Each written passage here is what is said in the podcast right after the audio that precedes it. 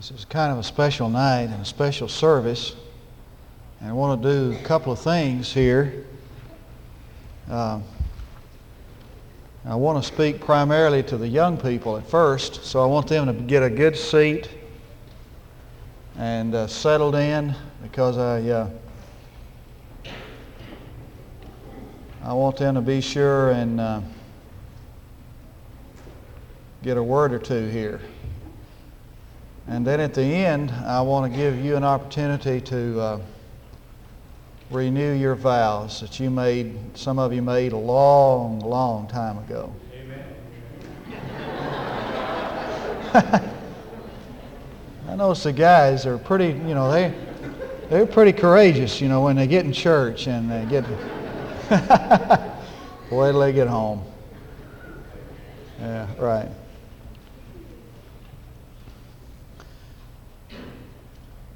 At Sweet 16, I first began to ask the good Lord for a man.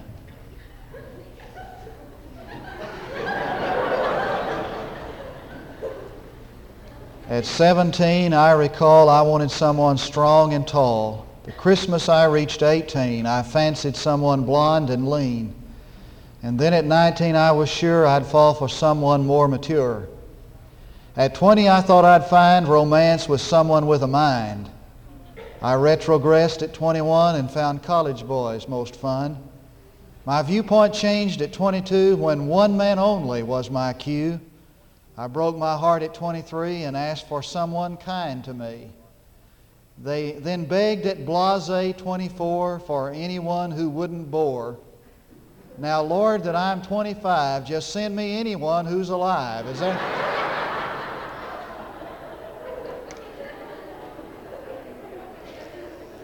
Could you have written that? Sandy Crow, did you write that poem?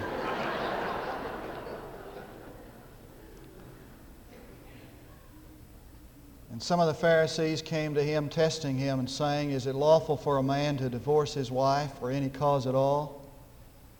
And he answered and said, Have you not read that he who created them from the beginning, male, made them male and female, and said, for this cause a man shall leave his father and mother, and shall cleave to his wife, and the two shall become one flesh. Consequently, they are no longer two, but one flesh. What therefore God has joined together, let no man separate. Now, would you just give me ever a bit of your attention for about 20 minutes? If you were to tell me tonight that you were going to take a journey, and I told you that the road that you had chosen to travel was dangerous and treacherous, and that one out of two people that travel that road never make it but wind up in a terrible accident, you'd probably say to me, Tell me all about it. I want to know the pitfalls and the problems. I want to know the treacherous, dangerous road. I want to know all about it. I want to get all the information I can. What I've just described to you is marriage. One out of every two couples that begin this road of life together called marriage wind up at the side of the road a wreck. So it behooves us, everyone, as young people facing marriage and as adults trying to counsel young people who are facing marriage, to find out all that we can about this treacherous journey, to find out what is really involved. Because if you make the right marriage and make the right choice, doors will be opened unto you to bring the greatest happiness and fulfillment beyond your wildest dreams. But if you marry the wrong person, you may spend your life as an emotional cripple as a psychological invalid. And more tragic than that, you may wind up in a divorce and see your greatest dreams and your ideals and your hopes shattered. I want to talk to you tonight about what it means to be ready for marriage. I want us to look first of all at some tests. We're just going to take some tests. The first question in the test is this Are you in love? Christian marriage is predicated on emotional love. This is not true in every culture. For example, in India, many couples are mated together by their parents. Their parents choose their mate as early as two or three years, and so they are committed in marriage to persons, to people they've never met and they do not even know. And so their marriage love is not the kind of love that you and I are familiar with in, in this Christian society. It is not emotional love. And Christian marriage is predicated, is based upon the fact that the emotions and the feelings of the individual are significant and important. And Christian marriage must be based upon a love relationship first. So are you in love? You might be answering, you might be saying, I don't really know, but I think I am. How can you really know when you're in love with someone, when you really love somebody in the way that would lead to a successful and fulfillment in marriage? Well, I want to ask you some questions that relate to that, and I'll seek some answers with you. The first question, can you find happiness making the other person happy? Can you find happiness living your life out, making the other person happy? This is in contrast to an attitude that they are there to make you happy. And it rules out the possibility of changing him or her after marriage. Can you live your life making the other person happy just to fulfill them? Question two. Can I see the faults and the weaknesses of the other person and still love him? The belle of the midnight ball may be a plain, quarrelsome person at the breakfast table. And the Saturday night or Friday night football hero may be a cowardly mama's boy when the real game of life is being played. If you cannot adjust to the weaknesses and the faults and the failures of another in the engagement or dating period, don't expect any kind of adjustment or change after marriage. Question three. Does the other person really know who I am? Can I be open and transparent to him or her? Can I be honest? Does he really know my fears and my dreams and my ambitions? Can I really be open to Him without fearing that He'll reject me or, or not love me? Question four Can I see myself washing 50,000 dishes? And carrying out the garbage 365 days a year for 50 years. You see, true love gets down to the practical aspects of daily living, the responsibilities of babies and bottles and budgets. Question five. Will I love him when he adds 30 pounds to his weight and loses his hair? Is my relationship built upon something other than physical attraction? Can I say that again? Is the relationship that I've established with him and her, is it based upon something more than the physical attractiveness of that person? Is it based upon the durable qualities of character rather than the transitory physical attraction of that individual? Here's a big question. Am I better because, am I a better person because of him or her? Does the relationship that we have established, does it draw us closer to God? Does it make me a better person? Does it make me more faithful to the, to the church and to the will of God? Does it make me a better person at home? Does it make me a better child, more obedient to my parents? Does the relationship we have make us better? That's a big question. Question number seven. Can I respect him highly as my partner? Can I respect her? Can I introduce him or her and be proud of it? Can I go freely into the presence of God with him in prayer, believing that our relationship is such that God would smile upon it and literally bless it? Am I really in love? That's the big question. Question number two in the test Are you matched?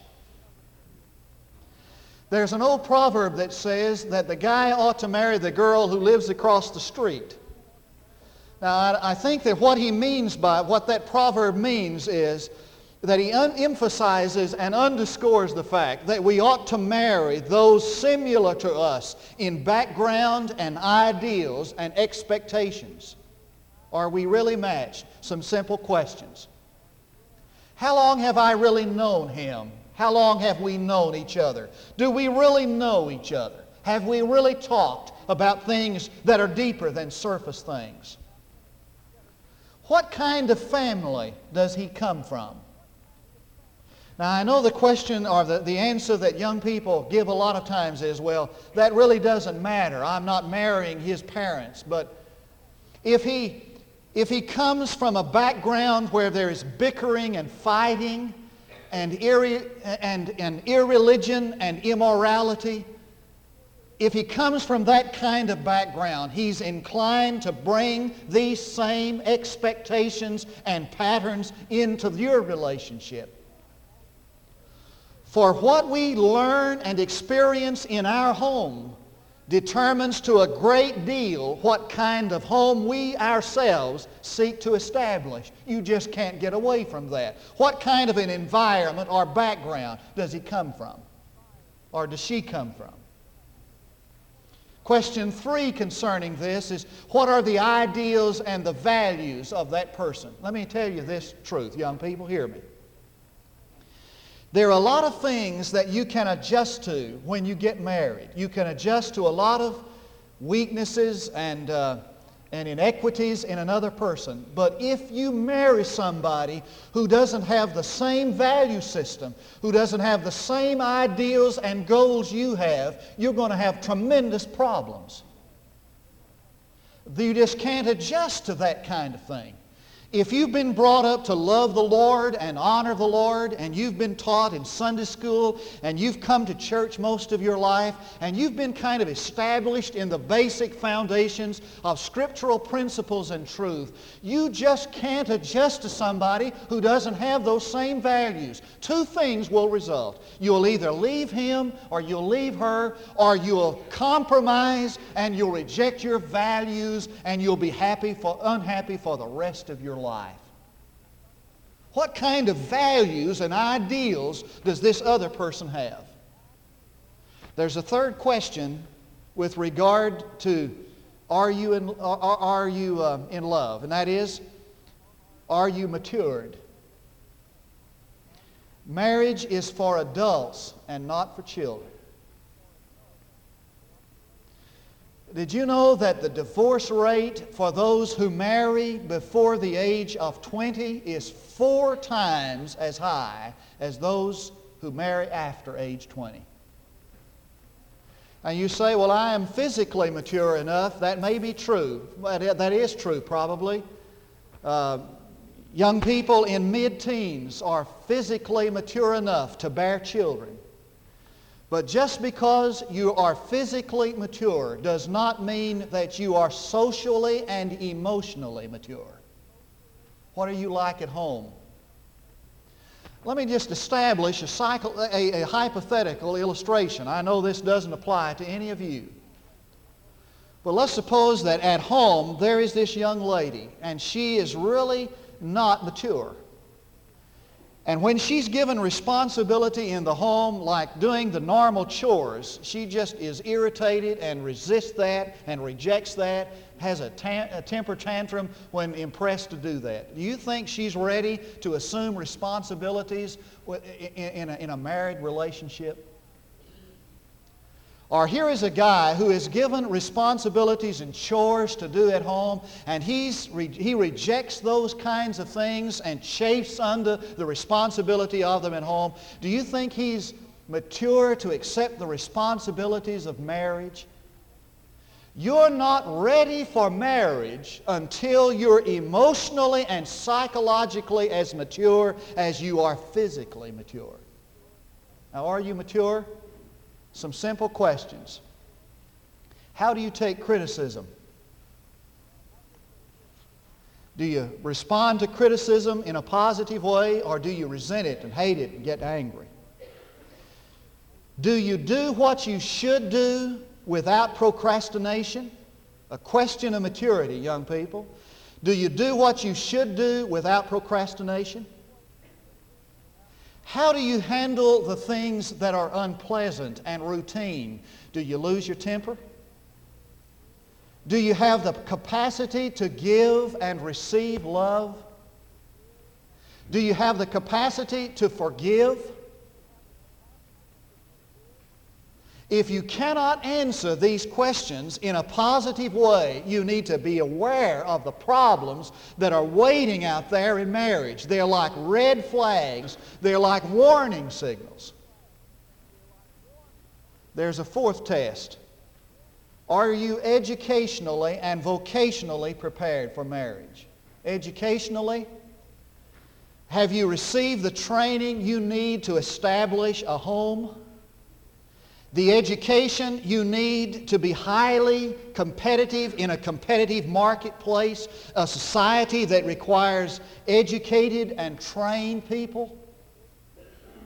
I was reading the other day that one out of every two teenage marriages ends in divorce.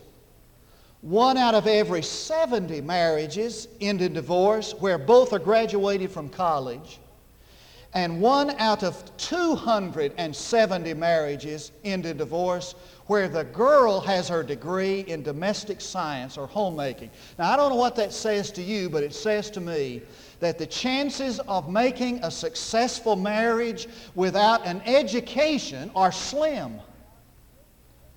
If you get married and you let that marriage stop your education and your training, you're going to condemn yourself and your partner and your children to a hard existence. Do you have an adequate income? These are important questions. Are you ready for marriage? Let's suppose that a person is ready to get married. He answers positively to all these questions. What, what, what, what is there out there? What, what things need to be done? I just want to get practical with you just for a minute. I want you to kind of jot some of these down, and I hope that you'll use them sometime to help others. Number one, don't get in a hurry. Hastily marriage, hastily prepared marriages oftentimes end up in trouble. Spend some time together. Don't run off and get married to escape an unhappy home life. Don't jump into somebody else's arms just to get away from a bad scene. Spend some time talking to your pastor or to a counselor or to your teacher. Get some books concerning marriage and begin to read them. Take some time. Plan a religious ceremony. Let this be the most important time in your life. Let it be a time when you feel the presence of God in a worshipful way. Become engaged. Why? Well, engagement becomes a time of testing. It becomes a time of preparation. It becomes a time to prepare for the practical things. Spend some time. Involve yourself in an investigation, what it involves. And the ultimate preparation for marriage is to be ready spiritually to build a Christian home. Now you can imagine that in Durant, Oklahoma, where you can get married the same day that you get your marriage license, that, that uh, Lee and I uh, spend a lot of time uh, talking to people and getting and having marriage ceremonies in our office. We have two or three a week come from other towns. And one of the problems that I have with trying to do that with young people is, and, and some of them are not so young, is how do you help a person to, to get ready to build a Christian home? You can't have a Christian home and a Christian marriage unless you both are Christians. And just because you're Christian does not mean that you have a Christian home. A Christian home involves more than just two Christians being married. It involves the worship of God together. It involves praying together. It involves sharing in the things of God together. It involves the worship of God together in our relationship. I don't, I don't think I did that, did I? Can I get too, did I get that excited and do that to that? What caused that? When you get to the altar and prepare to have a Christian marriage, there are three things that need to come to your mind. Three things that need to be involved. One is deliberation. When you make a vow, and we're going to share these marriage vows again in a minute, you understand that you're making a promise not just to one another, you're making a promise to God. For I have a basic conviction that my marriage is a lifetime commitment to God and to my marriage partner. And what I'm understanding here is that I am making this commitment to God and to my marriage partner. There must be not only deliberation, there must be determination. This is for better or for worse. I tell the couples that, I'm, that I talk to in, in premarital counseling, you need to throw away the uh, parachute. And they look at me kind of crazy. And I say, you know, people put on a parachute in case the plane starts to go down so they can bail out. And I say, there's no bailing out. You don't, you don't put on the parachute. You stay in there for better or worse. And there needs to be dedication. You come in the presence of God and you dedicate your life to one another. A few years ago, a young lady wrote this letter to Charlie Shedd. Will you let me read this and then I'm through? The title of the letter is What It Is Like to Be Married at 17. Jimmy and I couldn't wait to be married. Big deal. Let me tell you what it's like to be married at 17. It's like living in this dump on the third floor, and your only window looks out on somebody else's third floor dump.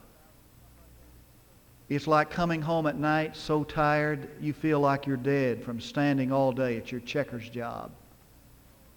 But you don't dare sit down because you might never get up again.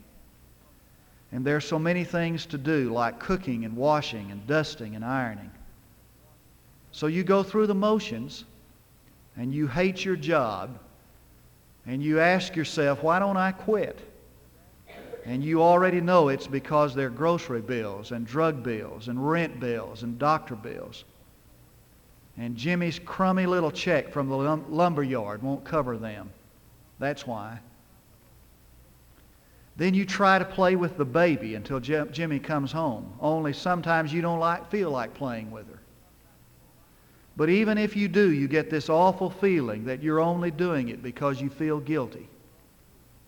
She's so beautiful. And you know it isn't fair to her to be in that old lady's nursery all day long. Then you wash diapers and you fix formula and you hate it. And you wonder how long it will be until she can tell how you feel. And won't it be awful if she wouldn't it be awful if she could tell already? Then Jimmy comes home and you know it is.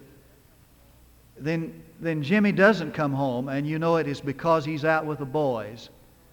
doing the things he didn't get to do because you had to get married. So finally you go to bed and you cry yourself to sleep, telling yourself that it really is better when he doesn't come home because sometimes he says the cruelest things. Then you ask yourself, why does he hate me so? And you know it's because he feels trapped and he doesn't love you anymore like he said he would. Then he comes home and he wakes you up and he starts saying all the nice things he said before you got married.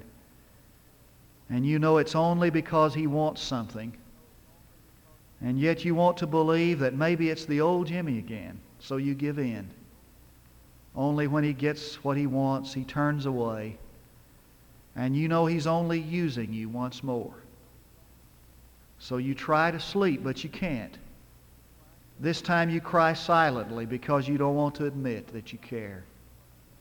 You lie there and you think. You think about your parents and your brothers and the way they teased you. You think about your backyard and the swing and the treehouse and all the things you had when you were little. You think about the good meals your mother cooked and how she tried to talk to you. But you were just sure she'd forgotten what it was like to be in love. Then you think about your girlfriends and the fun they must be having at the prom. You think about the college you plan to go to and you wonder who will get the scholarship they promised you.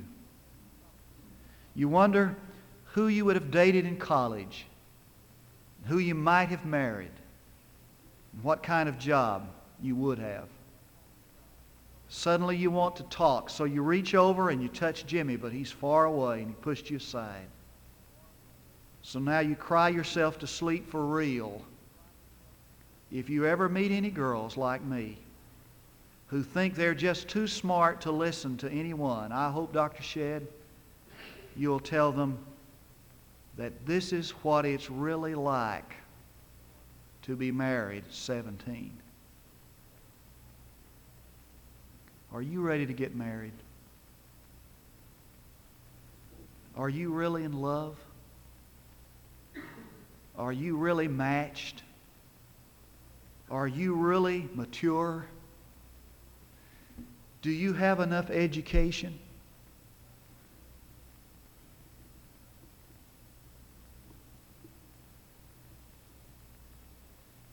I hope and pray, and I trust that every young person in this room tonight who probably will not hear a lot or remember a lot of what has been said, but I hope that some of this might come back sometime. Because I want you to have the very best marriage it's possible for you to have.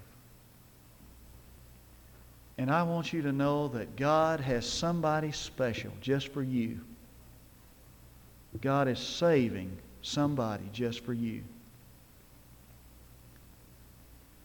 And I want you to begin to pray with your parents. Ask them to pray with you.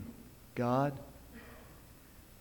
help me to find that person you have for me. Keep me pure, good and right. And keep him or her pure and good and right just for us, just for me. I want you to begin to pray that with your mom and your dad. Sounds kind of weird? Start praying that. And when God brings you together, it'll be almost like Adam when he first saw Eve. Can you imagine what he must have said when he saw her? Wow, he, this is it. And God will help you to know in your heart this is the person for me. I want your marriage to be just what it ought to be.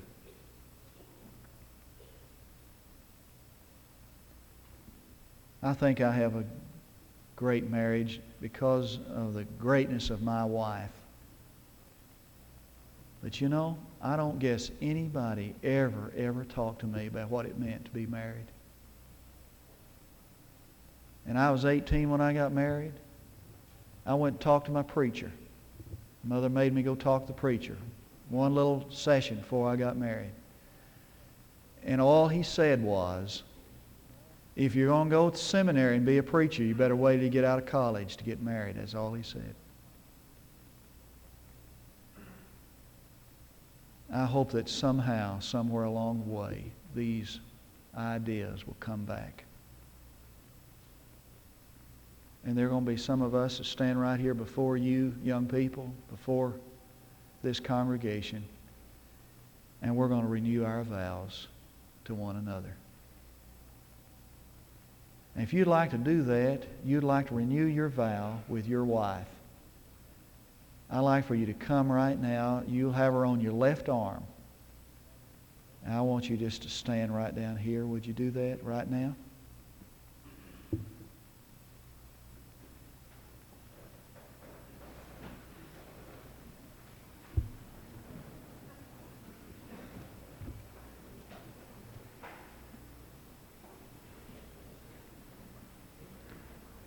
Now, if you don't want to do this, you, you don't feel compelled to do it. It's just a strictly voluntary thing. Now, do you see mom and dad down here? Can we move kind of back this way so these folk can come right down here to this altar?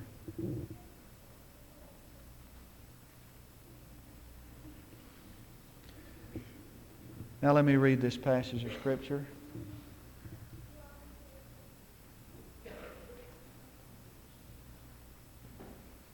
Let me read this passage of Scripture.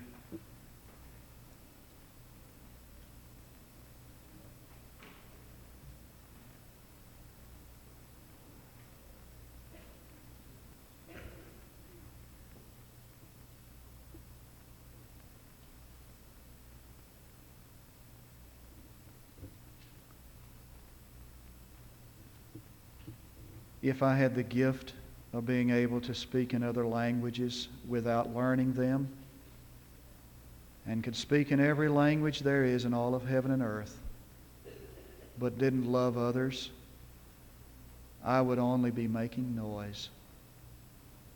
If I had the gift of prophecy and knew all about what is going to happen in the future, and knew everything about everything, but didn't love, what good would it do? Even if I had the gift of faith so that I could speak and a mountain would be removed, I would still be worth nothing at all without love. If I gave everything I have to poor people, and if I burned alive for preaching the gospel but didn't love, it would be of no value whatever. Love is very patient and kind never jealous or envious, never boastful or proud, never haughty or selfish or rude. Love does not demand its own way. It is not irritable or touchy. It does not hold grudges. It will hardly even notice when others do it wrong. It's never glad about injustice, but rejoices whenever truth wins out. If you love someone, you'll be loyal to him or her no matter what the cost. You'll always believe in Him. You'll always expect the best of Him. And you'll always stand your ground in defending Him.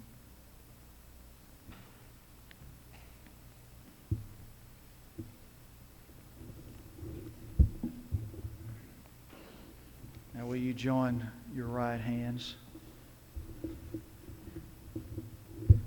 Fellows, you'll repeat after me to your wife, so you'll want to look at her.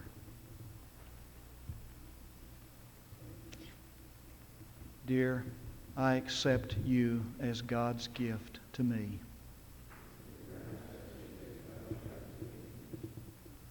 And I rejoice and thank Him for you. And I pledge in you my vow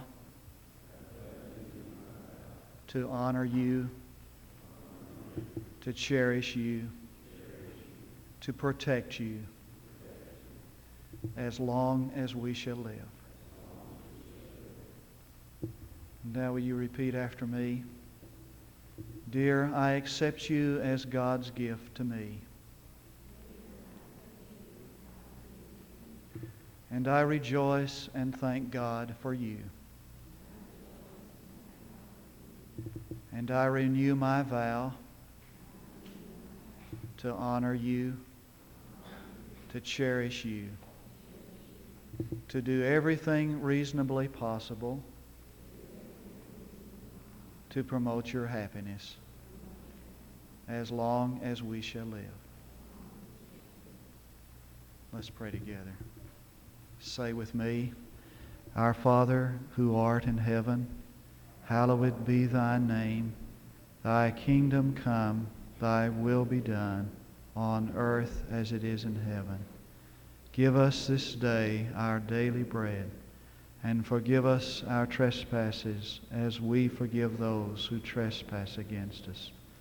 And lead us not into temptation, but deliver us from evil. For thine is the kingdom and the power and the glory forever. Amen. You may kiss your bride.